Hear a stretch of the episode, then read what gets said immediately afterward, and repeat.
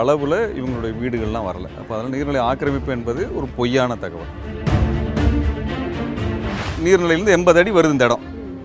இதே நீர்நிலையிலேருந்து முப்பது அடியில் அந்த பக்கம் வீடு கட்டியிருக்கீங்களா அதை இடிங்க இப்போ. தீக்குளிச்சவர் இருக்கிறாரு கண்ணையா அவர். அவர் குடும்பத்தில் இந்த குழந்தைங்க வந்து பரீட்சை எழுதிட்டு இருக்குது. நாங்கள் பரீட்சை எழுதி முடிச்சதுக்கு பிறகாவது நாங்கள் வந்து நீங்கள் சொல்கிறத பற்றி பேசுகிறோம் பரீட்சை எழுத விடுங்கன்னு கேட்டிருக்காரு. குழந்தைங்க பரீட்சை எழுதுறதை தடுக்கக்கூடிய அதிகாரிலாம் எப்படி நேர்மையான யோக்கியமான அதிகாரியாக இருக்க முடியும்? கண்ணகி நகர் பெரும்பாக்கத்துக்கு மாற்றுங்க நீதிமன்றம் சொல்லுது அப்படின்னா கண்ணகி நகர் பெரும்பாக்கத்தில் நீதிபதிகள் போய் குறைஞ்சபட்சம் ஒரு வாரமாவது குடியிருக்கட்டும். நீங்கள் ரெட் லைட் வச்சுட்டு வரக்கூடிய உங்களாலேயே ஐஏஎஸ் அதிகாரிகள் ஐபிஎஸ் அதிகாரிகள் உங்களாலேயே முப்பது கிலோமீட்டர்லேருந்து குறித்த நேரத்துக்குள்ள வேலைக்கு வர முடியாது. அப்போ நம்ம மக்கள் எப்படி வந்து பஸ்ஸை பிடிச்சி குறித்த நேரத்தில் வந்து வேலையை பார்த்து திரும்ப போக முடியும்? எங்கள் குழந்தைங்க எப்படி சரியான நேரத்துக்கு கல்வி கற்க முடியும்? நான் என்ன கேட்குறேன், சட்டசபைக்கு பக்கத்தில் சட்டசபை உறுப்பினர்களுக்கு வீடு கட்டி தரீங்களா? கோட்டை தரீங்களா? அதை இடிச்சு கொண்டு போய் பெரும்பக்கத்தில் கட்டுங்களேன். கவர்னர் மாளிகை இருக்குது நூற்றம்பது ஏக்கர் இருக்குது சும்மா தான் கிடக்குது. அவர் வேலை பார்க்குறது இல்லை அவரை அவர் கொஞ்சம் இங்கே சும்மா கண்ணகி நகரில் குடியேற்றிட்டு அந்த நூற்றம்பது ஏக்கர் அந்த மக்கள் கொடுங்க. இந்த மாதிரியான மிக மிக கேவலமான கீழ்த்தரமான ஒரு கொள்கை வெள்ளக்காரங்காலத்தில் கூட கிடையாது. எந்த வகையிலும் இது சமூக நீதியெல்லாம் சொல்ல முடியாது. இது கடைந்தெடுத்த அயோக்கியத்தனம். இப்போ நடக்கிற விஷயம் உண்மையான விஷயம் என்னன்னா இந்த மக்கள் வளரக்கூடாது அப்படிங்கிறதுல ஆட்சியாளர் தெளிவாக இருக்கிறாங்க அதிகாரிகள் தெளிவாக இருக்கிறாங்க. உங்களுக்கு ஓட்டு போட்ட மக்களுக்கு துரோகம் பண்ணீங்கன்னா துரோகிகள் தான் இந்த இடத்துக்கு வந்து நின்னாங்கன்னா நீங்களும் வெளியே தான் போகணும் ஆட்சி அதிகாரத்தை விட்டு. இன்றைக்கு இவர் வெளியே போவாங்க நாளைக்கு சட்டசபை விட்டு நீங்கள் வெளியே போவீங்க.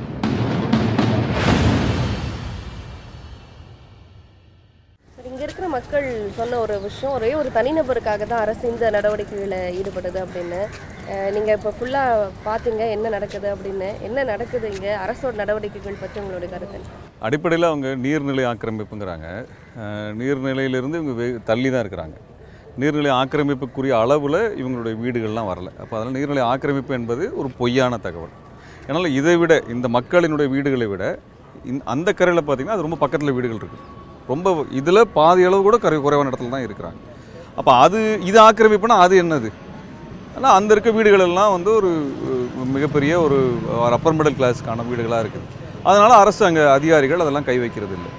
மாறாக இந்த இடத்துல இருக்கக்கூடிய எளிய மக்கள் இருக்காங்க. இவங்களை அப்புறப்படுத்துறது ஈஸியாக இருக்கும். அதனால் இவங்க என்ன பண்ணுறாங்கன்னா இது வந்து ஆக்கிரமிப்புன்னு சொல்கிறாங்க நீர்நிலை ஆக்கிரமிப்புன்றாங்க. இதுக்கு பின்னாடி இவருடைய குடியிருப்புக்கு பின்னாடி பல அடுக்குமாடி கட்டிடங்களை தனியார் கம்பெனிகள் கட்டியிருக்கிறாங்க.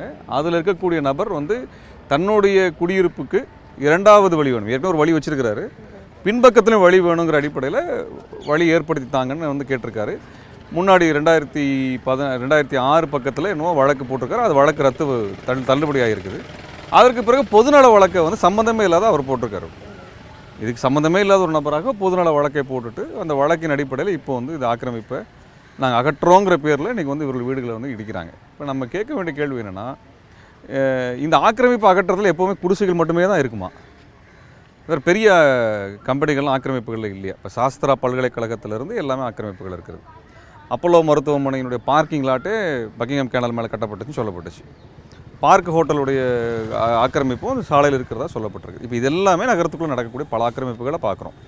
சரி அப்போ வந்து ஆக்கிரமிப்புகள்னாலே ஏழை எளிய மக்கள் சாமானிய மக்கள் மீது தான் நீங்கள் பார்வை திரும்பக்கூடிய அளவுக்கு ஒரு பிம்பத்தை எல்லாருமே உருவாக்கியிருக்காங்க. நீதிமன்றம் உருவாக்கியிருக்கு அரசு அதிகாரிகள் உருவாக்கியிருக்காங்க ஆட்சியாளர் உருவாக்கியிருக்காங்க ஊடகங்களும் உருவாக்கியிருக்குது இப்போ இது எல்லாமே சேர்ந்து இவங்களுக்கு எதிராக இன்றைக்கி வந்து நிற்கிது இதுதான் அடிப்படையாக இருக்கக்கூடிய பிரச்சனை. அப்போ இவர்கள் எல்லாத்தையும் இங்கேருந்து அப்புறப்படுத்தி இருபது முப்பது கிலோமீட்டர் தள்ளி பெரும்பாக்கம் கண்ணகி நகரில் எழில் நகரில் கொண்டு போய் குடியமர்த்துறது அப்படின்னா நீங்கள் உங்களுடைய வாழ்வாதாரங்கிறது இது சுற்றி சுற்றி தான் இருக்குது நீங்கள் வந்து நடந்து போய் வேலை செய்யக்கூடிய இடங்கள்லையோ அல்லது வாகனங்களில் போய் வேலை செய்யக்கூடிய இடத்துல தான் நீங்கள் இருக்கிறீங்க. இதை இவங்களை கொண்டு போய் நீங்கள் அங்கே முப்பது கிலோமீட்டர் தள்ளி போட்டுட்டிங்கன்னா எப்படி வந்து அவங்க வேலை செய்வாங்க? ஒன்று ரெண்டாவது இந்த குழந்தைகள் இங்கே இருக்க பள்ளிக்கூடத்தில் காலங்காலமாக படிச்சுட்டு வந்திருக்கிறாங்க. இப்போ இவங்களை வேரோடு பிடுங்கி கொண்டு போய் அங்கே போடும் பொழுது கல்வி பாதிக்கப்படுது. ரெண்டாவது கண்ணகி நகர்லையோ எழில் நகர்லையோ செம்பரம்ப செ- இது செம்மஞ்சேரியிலையோ பெரிய கல்வி கட்டிட கட்டமைப்புகள்லாம் கிடையவே கிடையாது. அந்த வசதிகளே கிடையாது. அப்போ அவங்களோட எதிர்காலம் என்பது நாசமாகுது. இப்போ நடக்கிற விஷயம் உண்மையான விஷயம் என்னென்னா இந்த மக்கள் வளரக்கூடாது அப்படிங்கிறதுல ஆட்சியாளர் தெளிவாக இருக்கிறாங்க அதிகாரிகள் தெளிவாக இருக்கிறாங்க. இவர்கள் தங்களுடைய ஏழ்மையிலிருந்து படித்து மேலே வந்து ஒரு முறைசாரா தொழிலாளர்களாக இருந்து அதிலிருந்து தங்க கிடைச்ச கொஞ்சம் சொற்ப பணத்தை வைத்து தங்கள் அடுத்த தலைமுறை குழந்தைகளை படிக்க வச்சு மேலே அனுப்பணும்னு நினைக்கிறாங்க. இவங்க இந்த தலைமுறைகளையே மொத்தமாக அழிக்கணும். இவங்க வந்து இதே இந்த வறுமைக்குள்ளே திரும்ப திரும்ப உழண்டாதான் இந்த பெரிய நிறுவனத்தை பெரிய நகரத்தில் வாழக்கூடிய பணக்காரர்களுக்கு குறைந்த சம்பளத்தில் தொழிலாளர்கள் கிடைப்பாங்க. அப்போ அந்த அடிப்படையில் இவர்களை மறுபடியும் மறுபடியும் அந்த வறுமைக்குள்ளே தள்ளக்கூடிய ஒன்று தான் நடக்கிறது. இது வந்து நிச்சயமாக எந்த வகையிலும் இது சமூக நீதியெல்லாம் சொல்ல முடியாது. இது கடைந்தெடுத்த அயோக்கியத்தனம். கடைஞ்செடுத்த அயோக்கியத்தனம். நான் என்ன கேட்க விரும்புகிறேன்னா ஒரு நீதிபதிக்கு கோட்டை செஞ்சு தர்றீங்க நீதிமன்றத்துக்கு பின்னாடி தர்றீங்க. எழும்பூர் நீதிமன்றத்தோட நீதிபதி கோட்டஸ் எங்கே இருக்குது பக்கத்தில் தான் இருக்குது. சைதாப்பேட்டைக்கு எங்கே இருக்குது இங்கே தான் இருக்குது உயர்நீதிமன்றத்துக்கும் அருகில் தான் இருக்கிறீங்க. அவருக்கு கார் கொடுக்குறீங்க அதுக்கு ஓட்டுநர் கொடுக்குறீங்க பாதுகாப்பு ஆள் கொடுக்குறீங்க. எல்லா வசதியிலும் கொடுத்து அவங்க வந்து அங்கே வேலை செய்கிறதுக்கு வாய்ப்பை ஏற்படுத்தி கொடுக்குறீங்க. அவங்கனாலேயே முப்பது கிலோமீட்டர் தள்ளி இருந்து வர முடியாதுல்ல. இத்தனை வசதி வாய்ப்பு வச்சுட்டு நீங்கள் ரெட் லைட் வச்சுட்டு வரக்கூடிய உங்களாலேயே ஐஏஎஸ் அதிகாரிகள் ஐபிஎஸ் அதிகாரிகள் உங்களாலேயே முப்பது கிலோமீட்டர்லேருந்து குறித்த நேரத்துக்குள்ளே வேலைக்கு வர முடியாது. அப்போ நம்ம மக்கள் எப்படி வந்து பஸ்ஸை பிடிச்சி குறித்த நேரத்தில் வந்து வேலையை பார்த்து திரும்ப போக முடியும்? எங்கள் குழந்தைங்க எப்படி சரியான நேரத்துக்கு கல்வி கற்க முடியும்? அப்போ வந்து இதில் அடிப்படையில் என்ன பிரச்சனை இருக்குதுன்னா பெரிய அதிகாரிகளாக இருக்கிறவங்க பணக்காரங்களாக இருக்கும் வசதியாக நடந்து போய் நான் வேலை பார்த்துக்குவோம். ஆனால் பெரிய பெரிய கார் வச்சுக்குவோம். எங்கள் கார் போகிறதுக்கு ரோடு வேணும். அந்த ரோடு வந்து உங்களுடைய வீடு மேலே தான் போகுங்கிற முடிவில் இந்த ஆட்சியாளர்கள் அதிகாரிகள் எல்லாரும் நீதிமன்றம் உட்பட நீதிமன்றத்துக்கும் பதில் சொல்ல வேண்டிய கடமை இருக்குது. நீதிமன்றம் சும்மா ஏதோ ஒவ்வொரு கேஸ் பை கேஸெல்லாம் பேசிட்டு போயிட முடியாது. எல்லாருமே உயிரோட வாழ்கின்ற மக்கள். சரிங்களா? அது ஆக்கிரமிப்புன்னு சொன்ன உடனே எல்லாத்தையும் தூக்கி நீங்கள் வெளியில் போட்டுடலாம் அப்படிங்கிற ஒரு முடிவெல்லாம் நீதிமன்றம் எடுக்குதுன்னா தயவுசெய்து நீதிபதிகள் வந்து பார்க்கணும். இல்லை கண்ணகி நகர் பெரும்பாக்கத்துக்கு மாற்றுங்க நீதிமன்றம் சொல்லுது அப்படின்னா கண்ணகி நகர் பெரும்பாக்கத்தில் நீதிபதிகள் போய் குறைஞ்சபட்சம் ஒரு வாரமாவது குடியிருக்கட்டும். நீங்கள் நீதிபதிகள் கணம் நீதிபதிகள் அவர்களோ அல்லது மதிப்புக்குரிய ஐஏஎஸ் அதிகாரிகளோ மாண்புமிகு அமைச்சர்களோ கண்ணகி நகரில் ஒரு மாதம் போய் குடியிருக்கட்டும். அவங்களும் மனுஷங்க தான் நாங்களும் மனுஷங்க தான். நாங்களும் வரி கட்டுறோம் அவங்களும் வரி கட்டுறோம். நாங்களும் குடிமக்கள் தான் அவங்களும் குடிமக்கள் தான். இப்போ இருந்து தான் பாருங்களேன். இருந்து தான் பாருங்கள் உங்களால் இருக்க முடியும்னா அப்புறம் மற்றவங்க இருக்கலாம். உங்களால் முடியல இல்லை.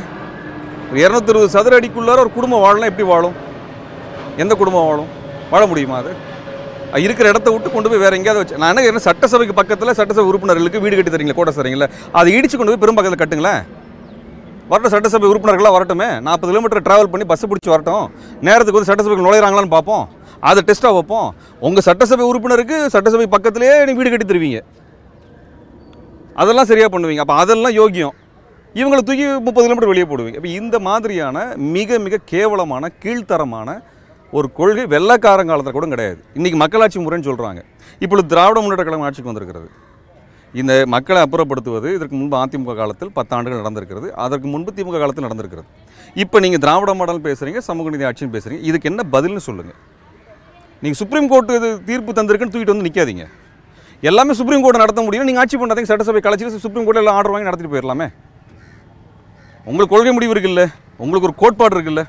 அந்த கோட்பாட்டின் அடிப்படையில் இந்த மக்கள் இங்கிருந்து அப்புறப்படுத்துறது சரியாக தப்பான்னு சொல்ல சொல்லுங்கள் உங்களுக்கு ஒரு கொள்கை வச்சுருக்கிறீங்களா திராவிட கொள்கை வச்சுருக்கிறீங்களா அந்த அடிப்படையில் இது சரியாக தப்பா? பெரியாரிஸ்டுகள் ஆகிய திராவிட இயக்கத்தை சார்ந்தவர்களாக நாங்கள் சொல்லுகிறோம் இது தவறு. இது பெரியார் ஏற்றுக்க மாட்டார் அறிஞர் அண்ணா ஏற்றுக்க மாட்டார். இது திராவிட கொள்கையில் இது கிடையாது. இதுதான் எங்கள் நிலைப்பாடு? நீங்கள் அந்த நிலைப்பாடில் இருக்கிறீங்கன்னா அது எப்படி சரின்னு சொல்லுங்கள் நிறுவுங்க. நீங்கள் இவங்களை கொண்டு முப்பது கிலோமீட்டர் தள்ளி போடுறது தான் சரி அப்படின்னு சொன்னீங்கன்னா கிரீன்வே சாலையில் கூட எல்லா அமைச்சரும் கொண்டு போய் நாற்பது கிலோமீட்டர் தள்ளி போடுங்க. அவங்க அவங்க வந்து பேருந்தில் சாதாரண பேருந்தில் வந்து சேரட்டும் சட்டசபைக்கு. சட்டமன்ற உறுப்பினர் கொண்டு போய் வெளியே போடுங்க. அப்போ நீங்கள் வந்து ஒரு இரட்டை நிலைப்பாட்டை அதிகாரிகள் வைத்திருக்கிறார்கள் கடந்த ஆட்சியில் வைத்திருக்கிறாங்கன்னா அதை அப்படியே கடைப்பிடிக்கணும் அவசியம் கிடையாது. நீங்களும் ஒரு புரட்சிகரமான மாற்றத்தை கொண்டு வரணும் அப்படின்னு நினைக்கிறீங்கன்னா அது இதில் காமிங்க. சாமானிய மக்கள் இடத்துல உங்கள் கொள்கை நிலைப்பாடுகளை காமிங்க. அப்போ இந்த இடத்துல ஜனநாயக அமைப்புகள் இப்போ நாம் நாம் நாம் மெய்ப்பதன் நிலையத்தில் தான் வந்திருக்கிறோம். பிற அமைப்புகள் இருக்கிறாங்க. அவர்கள் நீண்ட காலமாகவே இதில் போராடிட்டு இருக்கிறாங்க. அந்த அமைப்புகளோட நாங்கள் சேர்ந்து நிற்போம். இந்த மக்கள் உறுதியாக நிற்கிறதா சொல்லியிருக்கிறாங்க. அவங்க எல்லாரும் இந்த இடத்துல வெளியேறது இல்லைன்னு சொல்லியிருக்கிறாங்க. அவங்களோட நாங்கள் உறுதியாக நிற்போம். அத நீங்க சொன்ன மாதிரி மக்கள் தரப்பும் அதான் சொல்றாங்க இங்க இருந்து அங்க போக மாட்டோம். ஆமா.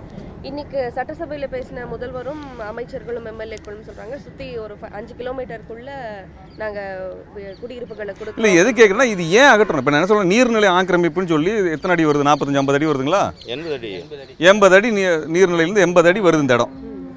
இதே நீர்நிலையிலேருந்து முப்பது அடியில் அந்த பக்கம் வீடு கட்டியிருக்கீங்கல்ல அதை இடிங்க இப்போ. அதை இடிப்பீங்களா? நீங்கள் நேர்மையான ஆளாக இருந்தால் அதை சொல்லுங்கள் எனக்கு. நாங்கள் நடுநிலையாக இருக்கிறோம் நேர்மையாக இருக்கிறோம். நீர்நிலையிலேருந்து இந்த பக்கம் எண்பது அடி நூறு அடி உடைக்கிறோம் அப்படின்னா அந்த பக்கம் நூறு அடி உட உடைக்கிறேன்னு சொல்லுங்கள் நாங்கள் ஒத்துக்கிறோம். நீங்கள் நேர்மையான ஆளுன்ட்டு.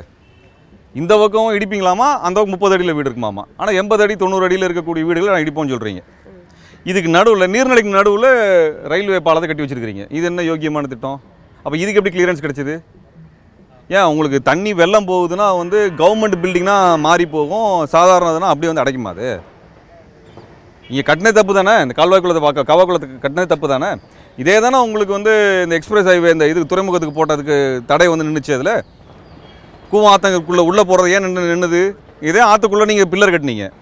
வெள்ளம் வந்தப்போ மழை வெள்ளம் மழை நீர் வழி போக முடியாமல் பிரச்சனை எதுன்னு சொல்லிதுன்னா நின்றுச்சு இப்போ மட்டும் எப்படி இதை கட்டிட்டு இதெல்லாம் ஆக்கிரமிப்பு இல்லை. ஆனால் அந்த ஆற்றுக்கு நடுவில் கட்டின நீங்கள் பாலம் நீங்கள் கட்டின பாலம் ஆக்கிரம ஆக்கிரமிப்பு இல்லை. அங்கேருந்து எண்பது அடி தள்ளி இருக்கக்கூடிய இந்த பில்டிங் ஆக்கிரமிப்புனா. அவங்க அதிகாரிகள் அயோக்கியர்கள் நான் சொல்லுவேன் நான். அவங்க ஏழைகளுக்கு எதிரான ஆட்கள். இப்போ இதில் தீக்குளிச்சவர் இருக்கிறாரு கண்ணையா அவர். அவர் குடும்பத்தில் இந்த குழந்தைங்க வந்து பரீட்சை எழுதிட்டு இருக்குது. நாங்கள் பரீட்சை எழுதி முடிச்சதுக்கு பிறகாவது நாங்கள் வந்து நீங்கள் சொல்கிறத பற்றி பேசுகிறோம் பரீட்சை எழுத விடுங்கன்னு கேட்டிருக்காரு. குழந்தைங்க பரீட்சை எழுதுறத தடுக்கக்கூடிய அதிகாரிலாம் எப்படி நேர்மையான யோக்கியமான அதிகாரியாக இருக்க முடியும்?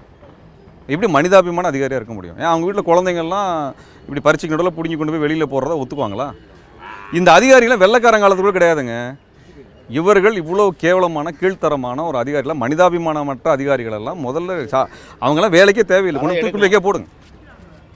பரீட்சை எழுதணுன்ற குழந்தைக்கு முடியுமா அவங்களுக்கு வந்து அவ்வளோ தூரம் நீங்கள் நேர்மையான அதிகாரிகளான்னு கேட்குறேன் நீங்கள் அவ்வளோ நேர்மையான ஆளுங்களா என்ன? உங்கள் வண்டவாளம்லாம் எங்களுக்கு தெரியாது.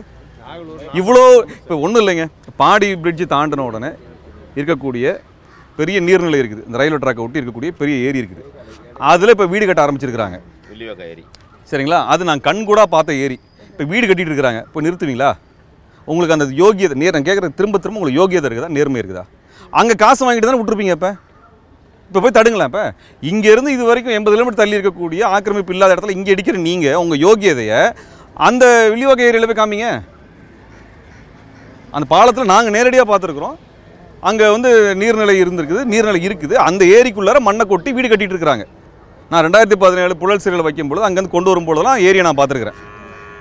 ரெண்டாயிரத்தி பதினெட்டில் மறுபடியும் சிறையில் வைக்கும்பொழுது அங்கே ஒரு ஒரு வீடு வந்ததை பார்த்தேன். இந்த நாலு வருஷத்துக்குள்ளார அங்கே அத்தனை வீடு வந்துருச்சு. பாதி ஏரி இப்போ காணோம்.